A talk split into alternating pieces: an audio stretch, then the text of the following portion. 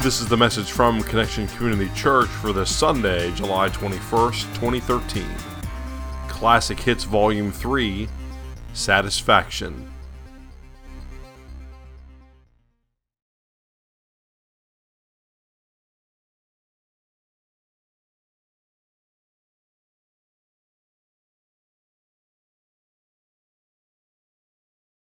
Good morning, Connection Church. My name is Carrie Jones, I'm Alan Jones. and we are two sinners who have been saved by the grace of our Lord and Savior, Jesus Christ. Would you pray with us, please? God, thank you so much for this opportunity to praise and worship your name and to have some fun. God, you love it, I think, when smiles are on your, our faces and we're happy to be in your house of worship in community with one another. Now, God, I would ask that you would just kind of settle us down and open our hearts in a way that only you can do, and to work in and through us, to speak to us your message that's intended for each one of us in a special way. We give this time to you in the name of Jesus and by the power of the Holy Spirit, and everybody gathered said, Amen. So, July 1965, I Can't Get No Satisfaction. Is released in the United States, and the Rolling Stones, the bad boys of rock and roll, have their first number one record here. You know, it's interesting because a lot of times England nowadays seems a little more out there than we are uh, on some things, but back then that song was initially played only on pirate or underground unlicensed radio because its lyrics were considered too suggestive.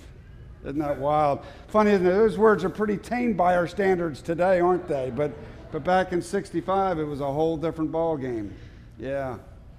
I can't get no. I love it. Mm-hmm. Satisfaction. dun, dun, dun. You know, either from the things that we buy or the commercials that we see on TV or all the stuff that we have around us, or we can't get no satisfaction from the relationships that we're involved in. You know, it really is a very appropriate song for our lives. This song by the Rolling Stones turns out to be just not another suggestive song, but actually a social commentary. A song we never thought that we'd hear in church turns out to be the stepping stone, no pun intended. Yes, it is. They didn't get it. The stepping stone So it was intended. yeah, into a message that's all about having our true needs met by the one true God who blew your existence into being, who loved you so much that it is no accident that you are here today, and that we are satisfied not but we, not by what we see around us, but we are only satisfied by the one and through the one hanging on the cross. You know, Rolling Stone magazine has a top 500 all time songs. Uh, Satisfaction's number two on that list. Number two. And you know, if you think about it, it makes sense because this idea of not getting satisfaction is kind of universal. It, it's not uncommon, especially when we look for that satisfaction in people and in things. Throughout the scriptures, we find people who are trying to find satisfaction and who keep on coming up short when they look for it in all the wrong places. When the truth is, only a relationship with God through Jesus Christ can truly satisfy this hunger that we have. Only a relationship with Jesus can fill the God shaped hole in our soul that each of us is born with. And um, even though we try to fill it with everything else in the world, from positions to possessions, from accolades to achievements, nothing else will satisfy it. In the first part of the Bible, in the Old Testament, there's a guy who epitomizes what we're talking about today. His name is Solomon. Solomon. He was the son of King David His mom was Bathsheba. He is the successor to the throne of David. And Solomon had everything. He had everything that anyone could ask for, at least from a worldly standpoint. When he first took the throne, the Lord asked Solomon what he wanted. And Solomon, in his very young age, he, was, he didn't fully understand how to carry out his kingly duties. And so he asked the Lord for a discerning heart to govern the people well and to be able to distinguish between right and wrong. The Lord was very pleased with what Solomon asked for. And rather than a long life or wealth for himself or the death of his enemies, because remember, it was a, a crazy time back then, as it continues to be now in the Middle East. Anyway, the Lord did give Solomon a wise and discerning heart. And the fact is that we are told that Solomon was the wisest man to ever live before, during, or since his time. Because Solomon did not ask for it, God also gave him riches and God gave him honor, so much so that no one during his lifetime was his equal. God also promised that if he walked with the Lord, if he walked in the ways of the Lord and obeyed the Lord, that God would also give him a long life. Mm. And so, even to this day, Solomon is known as the wisest man, the wisest person to have ever lived. Here's what the Bible has to say it says, God gave Solomon wisdom and very great insight and a breadth of understanding as measureless as the sand on the seashore. Solomon's wisdom was greater than the wisdom of all the people of the East and greater than all the wisdom of Egypt. He was wiser than anyone else, including Ethan, the Ezrahite, wiser than Heman, Calcol, and Darda, the sons of Mahol. And his fame spread to all the surrounding nations. He spoke 3,000 proverbs, and his songs numbered 1,005. He spoke about plant life, from the cedar of Lebanon to the hyssop that grows out of the walls. He also spoke about animals and birds, reptiles and fish. From all nations, people came to listen to Solomon's wisdom, sent by all the kings of the world who had heard of his wisdom. Yeah. Can you imagine? What's it say? Understanding as measureless as the sand on the seashore. Wow. That's just unbelievable, isn't it? People from all around coming to speak because he was so knowledgeable and so wise. No wonder he's known as the wisest man to have ever lived. Well, the very next chapter we read, it's chapter 6, we read that Solomon is preparing the temple for the Lord. He has to build the temple. Now, his father, King David, really wanted to build the temple, but God chose Solomon to do that. In chapter 6, we read of the actual building of the temple and the details involved and the materials used. We also read where God tells Solomon that if, if he, Solomon, follows God's decrees and carries out God's regulations, keeping all the commands, that God will fulfill the promises made to David to live among the Hebrew people and to not abandon them. And so Solomon completes the temple according to the specs that God gave him. God told him what the dimensions should be, and that's what he built, exactly what God said. And so it measured 90 feet in length, 45, or excuse me, 30 feet wide, 45 feet high. That's a tall building, 45 feet high. Now, here's the interesting part, though. The very last verse of chapter 6 of 1 Kings, we're told that the temple was finished in all its details according to specifications, and that Solomon had spent seven years building it. That's a pretty long time, isn't it? Seven years building the temple. That's the last sentence of chapter 6. Now, the very next sentence, first sentence, first verse of chapter 7, the very next thing after telling us that it took seven years to build the temple, this is what Scripture says. It took Solomon 13 years, however, to complete the construction of his palace. Okay, so we have seven years to build a temple, 13 years to build his palace. Are you getting a picture here? Something really seems a bit out of whack. He spends twice as much time building his personal place of reference, his palace, than he did the Lord's temple. So we've got seven years, 13 years, 90 by 30 by 45, which is what the Lord told him to do, as opposed to 150 by 75 by 45. I guess the 45, that's as tall as they were allowed to build. I don't know. Okay. there must have been a rule or something. There was okay. air- there was an airport nearby. Yeah, yeah. All right, so the temple was 2,700 square feet. Look at the size of his palace 11,250 square And that's probably not real big for a palace, but the point is look at the comparison to the temple four times the size. So even in Solom- Solomon's wisdom, there did seem to be a piece of him that was rather self absorbed, rather um, self centered. But here's the thing apparently, the Lord was okay with that. Not the self centeredness and self absorbed, but, but what Solomon built. Here's what God says to Solomon after the temple and the palace are finished. He says, I've heard the prayer and plea you have made before me, and I have consecrated this temple which you have built by putting my name there forever. My eyes and my heart will always be there.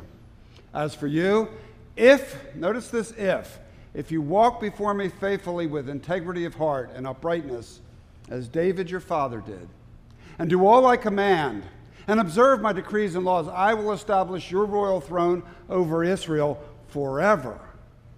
As I promised David your father when I said, You shall never fail to have a successor on the throne of Israel. But we should pay attention here because you know something's coming. But if you or your descendants turn away from me and do not observe the commands and decrees I've given you, and you go off to serve other gods and worship them, them, then I will cut off Israel from the land I've given them, and will reject this temple I have consecrated for my name. Israel will then become a byword and an object of ridicule among all peoples. So Solomon basically had it all. He had wisdom, he had wealth, he had God's favor. Actually, that's the biggest thing God's favor. But Solomon was not satisfied, he wanted more. And this was his downfall. Specifically, he wanted more women. His downfall was women. Amen. Will you have control of his microphone I'm anytime? That's what the scripture tells us. Okay. Early on, Solomon made an alliance with Pharaoh, uh, the Pharaoh of Egypt, and married his daughter, who was a foreigner. But that was just the beginning. Here's what we read later on. Hold on to your seats. King Solomon, however, loved many foreign women besides Pharaoh's daughter Moabites, Ammonites, Edomites, Sidonians, and Hittites. They were from nations about which the Lord had told the Israelites, You must not intermarry with them because they will surely turn your hearts after their gods. Nevertheless, Solomon held fast to them in love. He had, this is true love. he had 700 wives of royal birth and 300 concubines. And his wives led him astray. I don't know about the concubines, but the wives led him astray. As Solomon grew old, his wives turned his heart after other gods, and his heart was not fully devoted to the Lord his God, as the heart of David his father had been. He followed Ashtoreth, the goddess of the Sidonians, and Moloch, the detestable god of the Ammonites. So Solomon did evil. Wow. Evil in the eyes of the Lord. He did not follow the Lord completely as David his father had done. Wow. 700 wives. 300 concubines or mistresses? I mean, seriously. It's only A a thousand. Just saying. I, I don't get this. I don't get how he ran a country. I'm not liking him right now. I mean, truly though, couldn't he find a local girl who loved Jesus? What'd you, what'd you just say? Couldn't he find a local girl actually that loved God? I mean, really, God was very specific about what God wanted, and he had to go find 700 wives and 300 concubines. Just doesn't seem right. I don't even know what to say about this. So much for wisdom. and you know, here's the thing. Of course, this is probably like he, how he's like a lot of us. He'd been warned, hadn't he? I mean, previously we read, God's, God's basically saying, This is what you're going to do, big boy. Come on. Smarten up. He'd been warned. In fact, God's just going back to what was uh, previously stated back, seventh chapter, book of uh, Deuteronomy. The Lord tells the Israelites not to intermarry because, with those uh, nations around them because they will turn their hearts to their gods. Don't let your children marry because they will turn their hearts away from me to their gods. And as we said, Solomon was a wise guy. I mean, a wise guy. Wisest man who ever lived. This guy wasn't stupid, was he? Well, I'd have to question that. But I mean, he's still known as the wisest man who ever lived. He'd been gi- he'd been warned. It was right there in the scriptures. He knew, he knew, and he knew. Of course, don't we sometimes know, no, no, but yet, in spite of all his wisdom, in spite of all is not, in spite of God's war- direct warning, Solomon allowed this to happen so that not only did his head turn toward these, but his heart turned as well. So the Lord said to Solomon, Since this is your attitude, and you have not kept my covenant and my decrees, which I commanded you, I will most certainly tear the kingdom away from you and give it to one of your subordinates. Nevertheless, for the sake of David your father, I will not do it during your lifetime. I will tear it out of the hand of your son. Now, as a parent, things can happen to us, but we never want bad things to happen to our kids. Am I not right on that? Amen. So, God chose that it would be his son. Yet, I will not tear the whole kingdom from him, but I will give him one tribe for the sake of David, my servant, and for the sake of Jerusalem, which I have chosen. And in fact, if you know what happens to Israel, it comes to pass. It comes to pass. King Solomon couldn't get no satisfaction, could he? Apparently.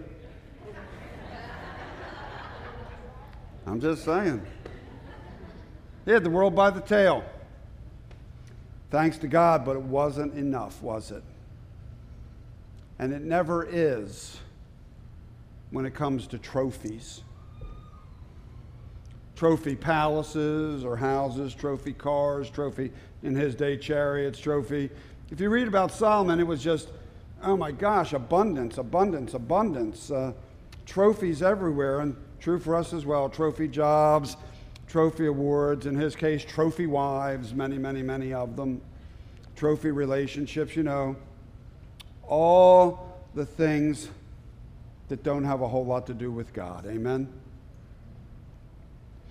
So, as the Stones sang, I'm trying this and I'm trying that. The trouble is, if we're not trying God, we can't get no satisfaction. Jesus spoke a lot about money and possessions. In fact, about mm. one tenth of what he said was about money and possessions. That's because Jesus knew two things. First of all, money won't buy satisfaction. And number two, we keep forgetting that. Can we say number one together? Money won't buy satisfaction. Number two, we keep forgetting Can we that. say number one again? yeah. You know, we said this a few moments ago. We have been created by God. You've been created by God. Whether, whether you believe that or not, that's the truth. And we've been created with a God shaped hole where there's we try to fill it with you know a house or a boat or a car or, or a relationship or an education or you know a paycheck or this or that. And we work and we work and we work and we strive and we strive and we strive and we still come up short. Oh it feels good maybe for the moment or for the week or for the year but ultimately we come away dissatisfied. Because the only thing that can fill that god-shaped void the only one is Jesus mm-hmm. Christ. Mm-hmm. I imagine that God shaped hole like in the, in the shape of a cross, realizing God's mercy and grace and what He did for us so that we could be free from all that stuff that we strive for, hmm. So that we can indeed experience satisfaction. But like Solomon, if we are not careful, we will not only be not satisfied, but everything that we try, we just keep trying more and it gets bigger and it intensifies more and more. And instead of being pulled closer to God, all that that we mm. try to put in here tears us away from mm-hmm, God. Mm-hmm. Thinking of that movie, Jerry Maguire. None of you remember that movie, Jerry Maguire?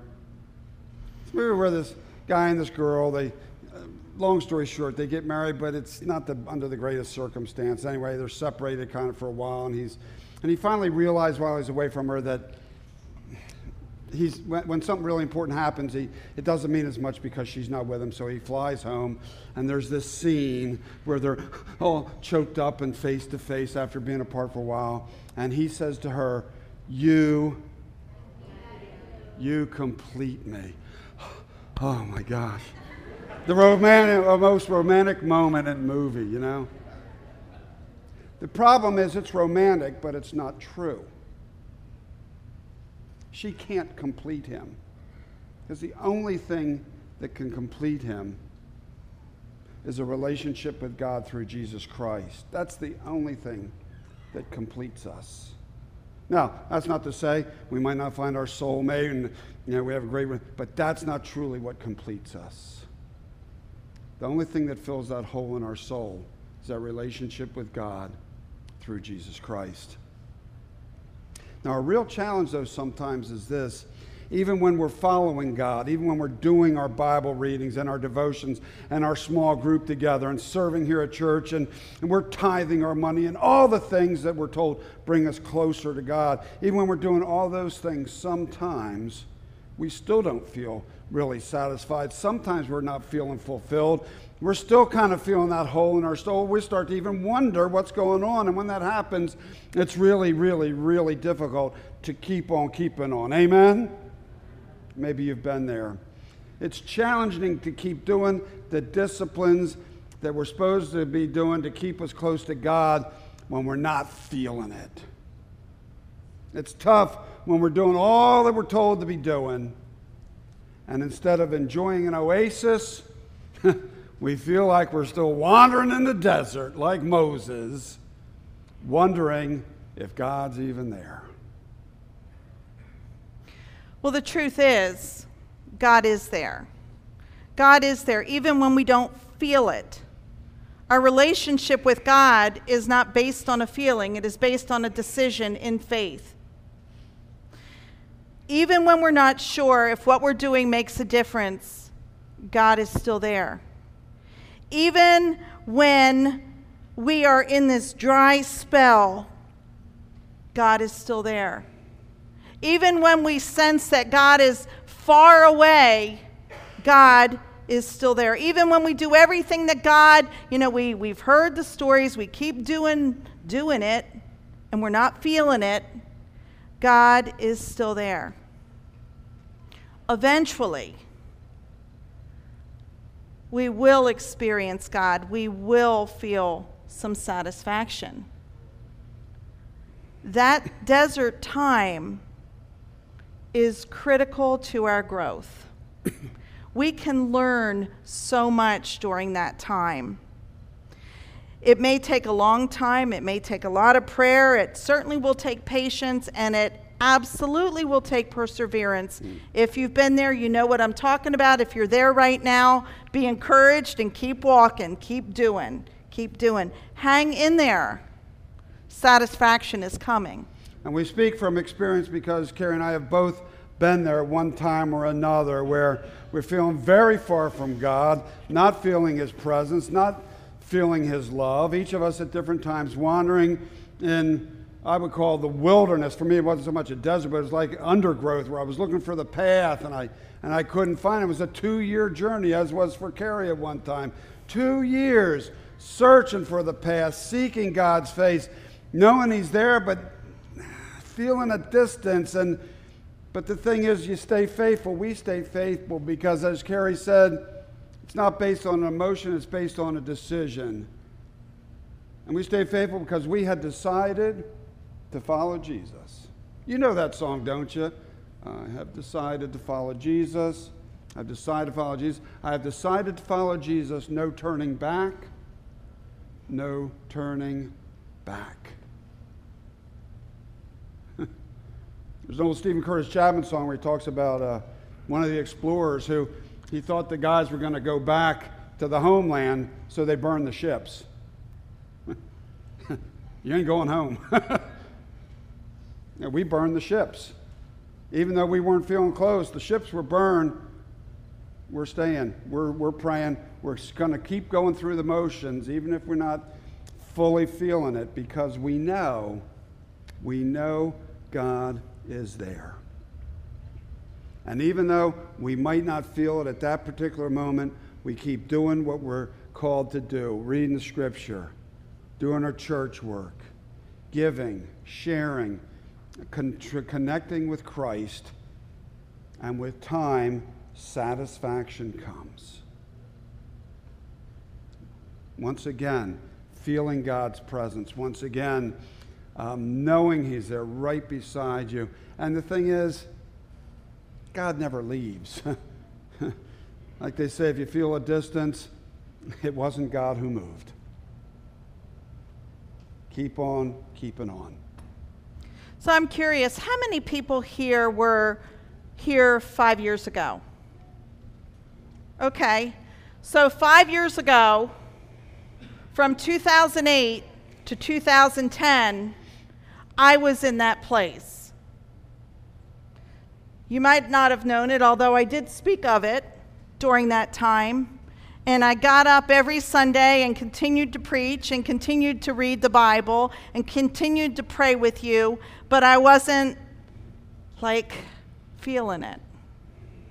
But with diligence, with prayer, with practicing spiritual disciplines, I knew in faith that God would be teaching me during that time and would pull me out of that pit to a brighter day, which in fact, happened at some point.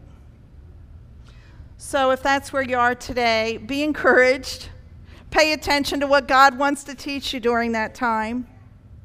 If you're not feeling Christ at all, if you don't even know who He is, today might be the day to explore that, to dig deep. You know, Solomon lived, Solomon learned the hard way. You know the good news embrace the relationship with Christ because when we do, the lows will never be quite as low. And we get to fellowship with the one true God and with one another every single day. God gives us promises that He will never leave us nor forsake us, that nothing can separate us from the love of God in Christ Jesus. So take that and hold that tight and carry it with you every single day. That's the good news. Let's live it. Let's believe it. Amen. Let's pray. Almighty God, thank you that we could learn from your word found in Scripture in, in the book of First Kings. God, the way that you use Solomon and all that he wrote in, in Proverbs, he, his wisdom. Wow, when I think about scooping up just a handful of sand and, and he received all that wisdom. God, thank you for sharing his downfall with us because each one of us has lots of uh, places where we are disobedient, where we stray. But the great news, God, is that you never release us from your grip. Thank you for that promise. Thank you for your love, for your mercy, for your forgiveness. Help us come before you and be satisfied. We pray this in your name and by the power of the Holy Spirit. And everybody gathered said, Amen.